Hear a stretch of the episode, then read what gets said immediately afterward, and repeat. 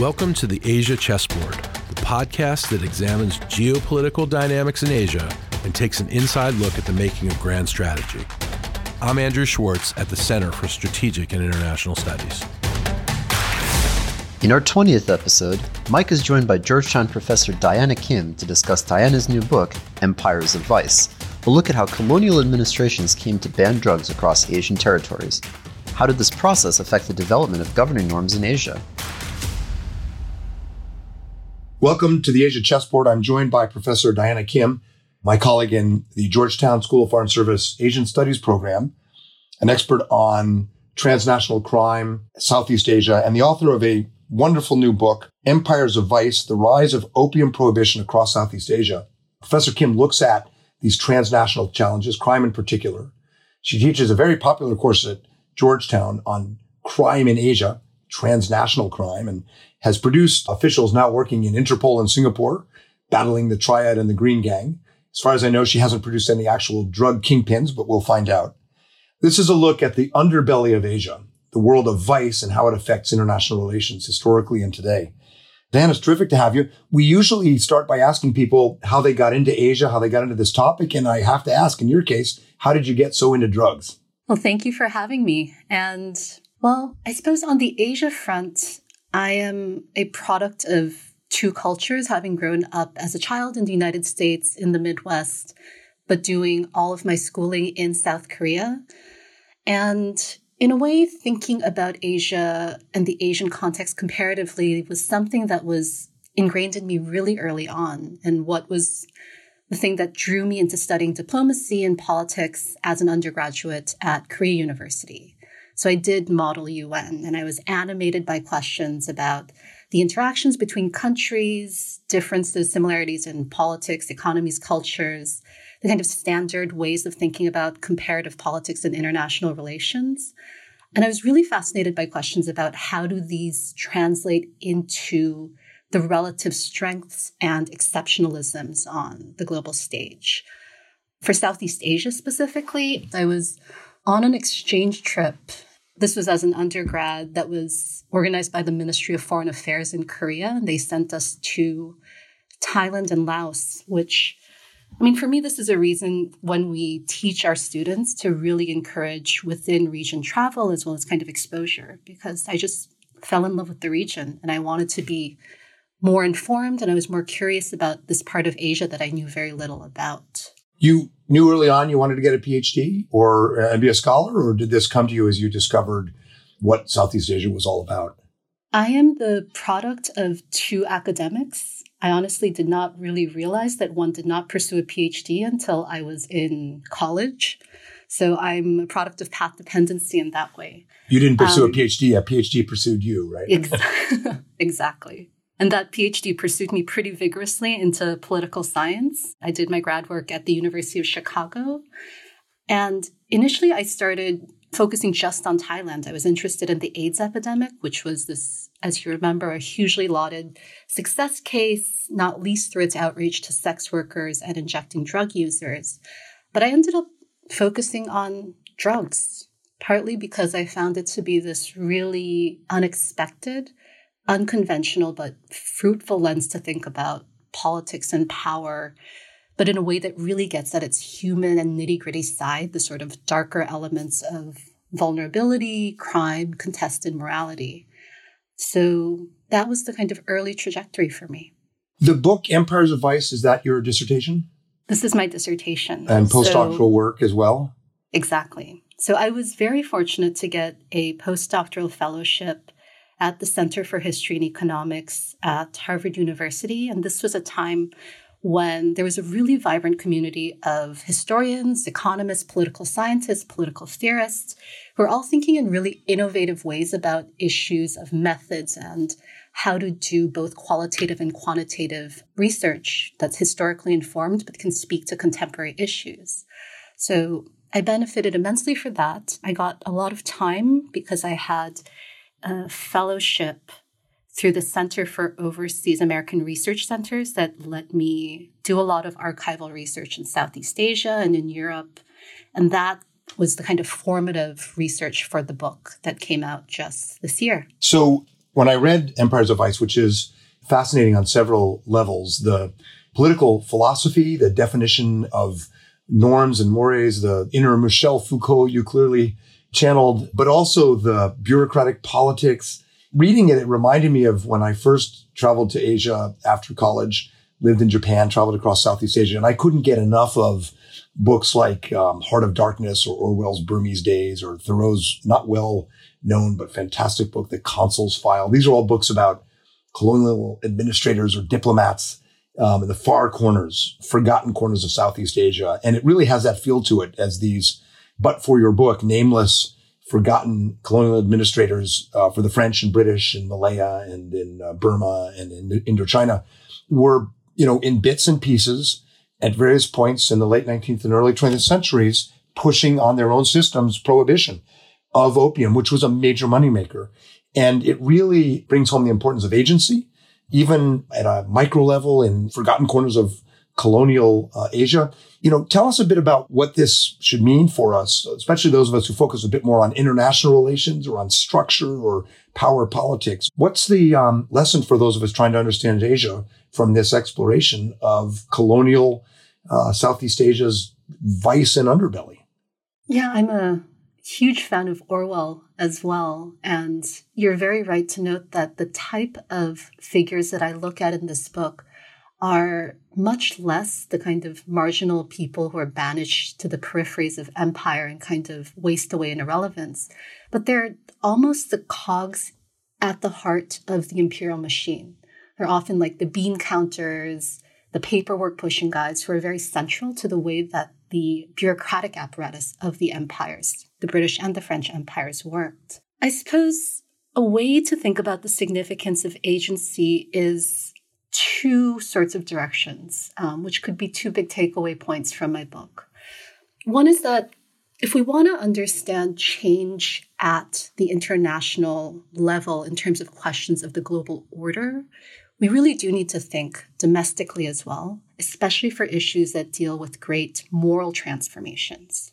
So, opium prohibition in Asia was in effect on par with the transatlantic slave trade of the early 19th century and its abolition, on par with the kind of turn against piracy for the early modern European sovereigns, and kind of similar to climate change today in the ways that we think of the enormous scales and the complexity of the moral, the economic, and the political stakes that have to be balanced.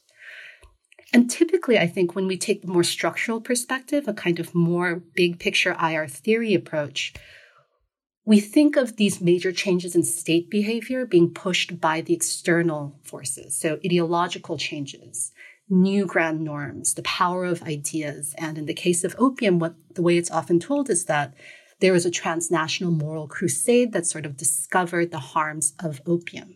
And those external pressures are certainly super important.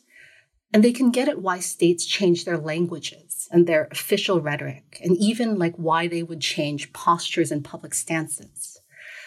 But they can't really get at when and how states act, states will actually effectively change like how is the will of a government of a state how are it those doesn't kinds explain, of shaped it doesn't explain the process through which the norms change just some of the exogenous factors. And what you've really done is shown that process at a micro level across time and uh, and geographic space.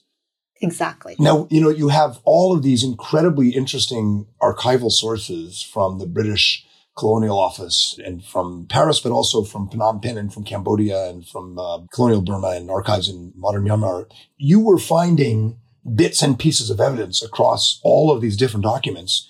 When you went into the archives, did you know what you would find? I mean, uh, did you expect to see these patterns of local initiative? Uh, did you have a pretty good amount of confidence in your hypothesis, or were you really going in uh, uh, this would have been a very high risk endeavor otherwise. That's a great question. I think I fancied myself as being much more adventurous and daring than I actually was because I was initially afraid that drug policy, the kind of colonial history, especially as it relates to opium, could be a sensitive issue. So I wondered if I would be denied access to a lot of archives. Mm-hmm. But what I found was that we have to remember that opium was legal for these empires well into the 1940s. They had legal taxes that were being levied on them. So the opium related records are actually part of really public official budgets. They're in finance reports. They are openly recorded in issues for customs, labor, immigration, and hygiene, which reflects how deeply embedded it was in the entire fabric of colonial governance. So it became a really interesting process and kind of challenge to figure out how do you pull together these different elements of a story together and how do you piece it together to give the insider's view of what was really going on within these states, within these bureaucracies. And we did that masterfully, I think. The empirical chapters are a little bit like Clue, you know, you're, you're getting all the bits and pieces, but the uh, framing chapters and conclusions really wrap it in a story that, that ties all these different individual experiences across different colonial periods for France and Britain together. So this is a really compelling story about how agency at a micro level brings change in state, not just state policy, but, but norms. And it's a story I want to come back to in a moment because there may be some utility for people trying to understand what's happening in the ideational contest in Asia today. There is a clear competition of ideas about civil liberties, human rights, uh, democracy and women's empowerment. And a lot of the scholarship is, you know, either looking at the very micro level or somehow trying to look at a structural level. You really obviously focused on the micro level, but across a very ambitious space in time and geographically from basically India to Indochina. There must have been, though, in your mind, some big pan Asian questions, uh, even though these cases were in very narrow periods of time in narrow places. For example, you know, in the late 19th century, early 20th century, you had this change in consciousness about what the nation state was. You had the Japanese example of an Asian state modernizing and defeating a modern uh, Western power in Russia. You had Bolshevism. You had Woodrow Wilson and self-determination. The Europeans losing confidence in their own model after World War One. Did you tune that out? To what extent did you try to account for big geopolitical structural changes in terms of ideas, but also the balance of power. Did you tune that out? How did you deal with the structural questions on an international level? So there are at least three sorts of big picture structural changes that are the larger context in which Southeast Asia's anti-opium turn is happening. One is very much the ideational one. So both in terms of the legitimacy of empires and how the civilizing mission is being justified for the quote unquote Far East territories, which includes Southeast Asia, but also into China, is being really debated at this time. It's because it also coincides with the rise of different racialized arguments. Social Darwinism and eugenics plays a huge role, but also the kind of advance of medical knowledge. So all of these things will play into the emergence of multilateral organizations and opportunities for cooperation that culminate in the League of Nations, for example, one. So that really brings a large anti opium discussion to the forefront, which is different from how opium was thought of before. It was always morally contested, but in an ambivalent way. People said, well, it could be harmful for the quote unquote Asiatic people, but it also could just be their traditional way of being so that kind of consensus was being done away with around the turn of the late 19th and early 20th century.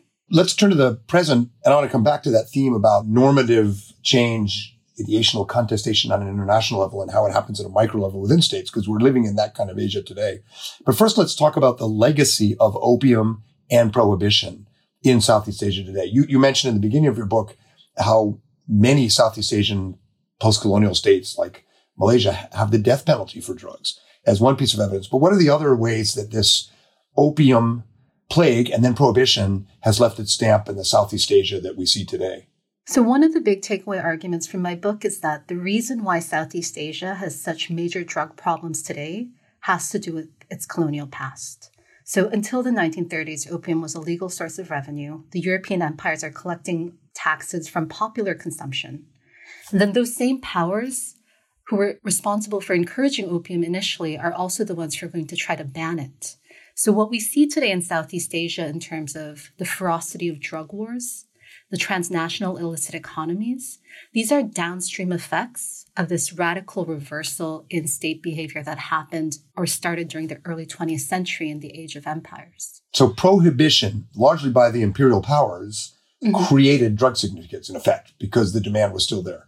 It encourages a lot of demand because it's commercialized and then the effort to ban it, of course, has unintended consequences of promoting black markets, smuggling. So, like prohibition in the US in the 1920s. Quite similar in a lot of ways. So, bootlegging is a big kind of issue that happens in the United States context. And you see parallels of that in terms of drug trafficking in the northern kind of today's Golden Triangle region in Southeast Asia.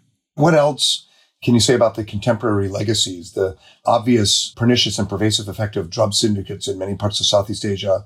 Has it left a stamp on uh, definitions of sovereignty or, or other state practice in modern Southeast Asia?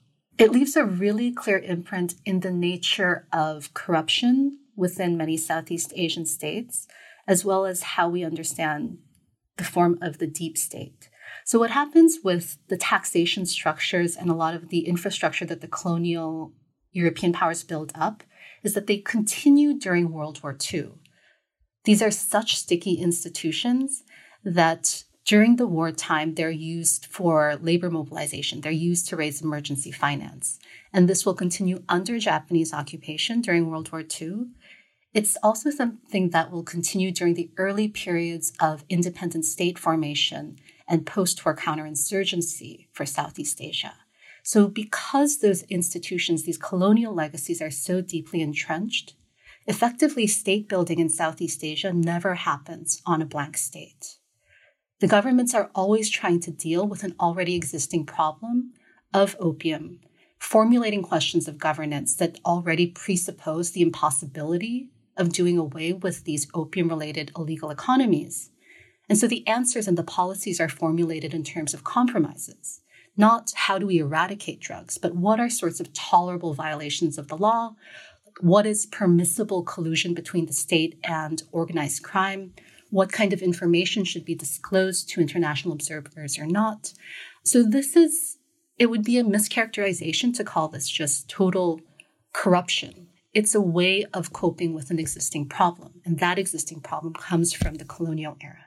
And it really is at the source of some of the most fundamentally vexing governance, human rights, and conflict resolution problems the region faces. I mean, you look at the extrajudicial killings in the Philippines or a decade ago in Thailand, it's because authoritarian leaders decided they had to use extreme violence uh, and extrajudicial means to eradicate drugs. Or you look at the inability to achieve ceasefires with most of the ethnic minorities in uh, Myanmar. And in many cases, it's because of drugs it really not only complicates and challenges these governments, but it, it vexes their relations with the United States and with democracies who uh, don't approve of the way governments are handling this in many cases. I think that's exactly right. And what I think understanding the history behind this helps us do is it helps us avoid either or answers to saying the governments in Southeast Asia are not doing enough or they're too harsh or international communities are not doing enough or they're intervening within state sovereignty. Those ways of thinking of the questions at stake are a bit too blunt because it misunderstands the complexity of the way that drugs have been embedded in early state building and kind of have path dependencies um, within there. It also helps understand why zero tolerance approaches to drugs in Southeast Asia just often don't work. They don't work, but you can understand why they're appealing to countries who see um, and governments that see their own sovereignty as having been undermined by the imperial imposition of drug policies and prohibition methods that they didn't think fit their circumstances. It does raise the question. You said earlier, you use the passive voice when you talked about uh, drugs being embedded. Can we just lay this all at the foot of the European imperial powers? Or is there something that predates them or something in Asian culture or even in geography or botany in the region? Why is it that Southeast Asia has such a challenge with opium in particular and with drugs. The book is primarily about the European colonial experience, but is it broader than that? To my mind, it is very much a story of empires, but not just the 19th century empires. This is a story that goes back to the 17th century, the sort of early modern empires throughout.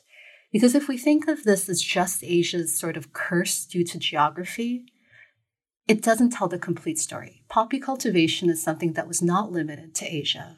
It was grown in Egypt, parts of Lebanon, Greece, France, Slovenia, Serbia, Latin America. There are other parts of the world that have also had old histories of poppy cultivation.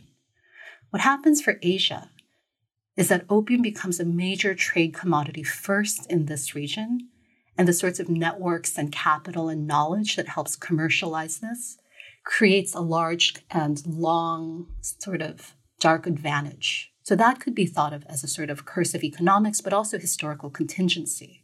And then the story kind of unfolds from there. The early modern mercantile companies, the Dutch East India Company and Portuguese merchants dominated the trade routes. The British East India Company comes in into, and takes over, they compete.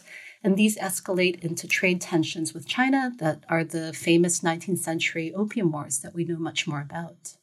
Let's turn to the present uh, again and see are there ways we can use your approach to understand norm contestation in Asia today? So, this is a story about change at the micro level as colonial administrators for the British and the French, in some cases from a moral imperative, but in most cases for pragmatic reasons, were favoring prohibition of opium because it was creating so many other problems as they were trying to create efficient and effective administrative policies.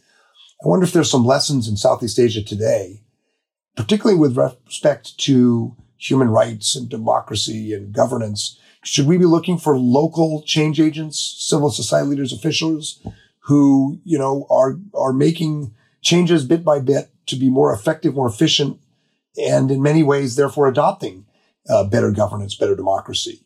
Um, not because of some external moral imperative, but just to be more effective states? Right. That's a great question.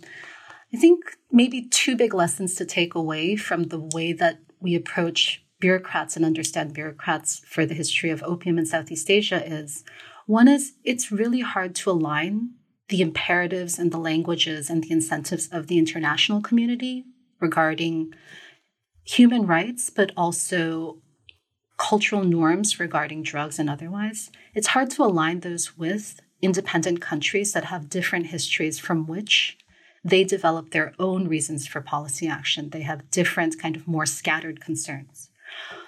But the other kind of more optimistic story is that it's really difficult to align, but that doesn't mean that we can't incentivize and encourage countries in Southeast Asia, but more these kinds of countries in general, to develop problem solving frameworks on their own terms. So if we project a little beyond the late 19th, early 20th century stories of opium prohibition in Southeast Asia to today, it sounds like the lesson is if you want international norms to align with local conditions, you need to understand the history of how they've dealt with vice or challenges or corruption. And you have to frame it in ways that help them do their job. The change comes when local officials see the advantage to them of adopting new norms in pursuit of more effective government, more efficient outcomes. And I think in that context, we have a reason to be optimistic in spite of the turmoil in Asia, particularly in recent days, because most Asian nation states want to be legitimate and, and grow and be strong and resilient. So if we can pitch as an international community, things like governance, reform, women's empowerment, civil society building, religious freedom or freedom of the press in terms of pragmatic outcomes, particularly not just at a national level, but local officials, sounds like we're going to have more traction than if we just come up with a great argument that resonates in London or Washington or Tokyo. I think that's exactly the right kind of way to approach this. Just to add, I would say that when we think about what is pragmatically and what makes sense for the independent country perspective, we can think about legitimacy not just as what is legitimate in the eyes of an international community or to proponents of human rights and democracy in that static way, but think about multiple ways that legitimating happens. To the extent that a lot of the colonial states that I look at had different ideas of what was legitimate and made sense on their own terms, those were the moments when you actually saw policy changes happening. Those are the moments when you saw directions going towards ways that would align with the actual demands of the international community, not because of pressures, but because it was following a historical process that was unfolding on their own terms. Your current research also looks at sub-state level change. And are you still doing the project on the outcasts in India, Korea, Japan? Is that something you can tell us more about? Very much so. So, my next project moves a little bit away from drugs and the dark sides of empires, but kind of continues this interest in states and history and what they can tell us about the making of illicit global economies today. And I'm fascinated by the legacies of different caste and stratification, as well as the outcasts, the marginalized populations across Asia but this is also a larger kind of global phenomenon that brings in not only European empires, but non European empires such as the Japanese and Southeast Asia. So that is where my next project is heading, and I'm in the process of developing a second book. That is fantastic. The work you're doing, Diana, on subnational and even micro level, but aggregated micro level across a whole region, change, normative transformations, changes in state preferences. They really enrich our understanding of the dynamics of Asia as a whole. The podcast is called the Asia Chessboard because we're looking at the big geopolitical pieces. But when you open up how change happens, it may be driven by variables like balance of power or new technologies or large ideational shifts around democracy or other ways of thinking about government legitimacy. But at the end of the day, the change comes from within these states. And your book does a fantastic job uh, showing us how, in a way that's a great read, but also widens your brain power as you think about problems in Asia today. Thanks very, very much, and I look forward to the next book. Thanks for listening. For more on strategy and the Asia program's work, visit the CSIS website at csis.org and click on the Asia program page.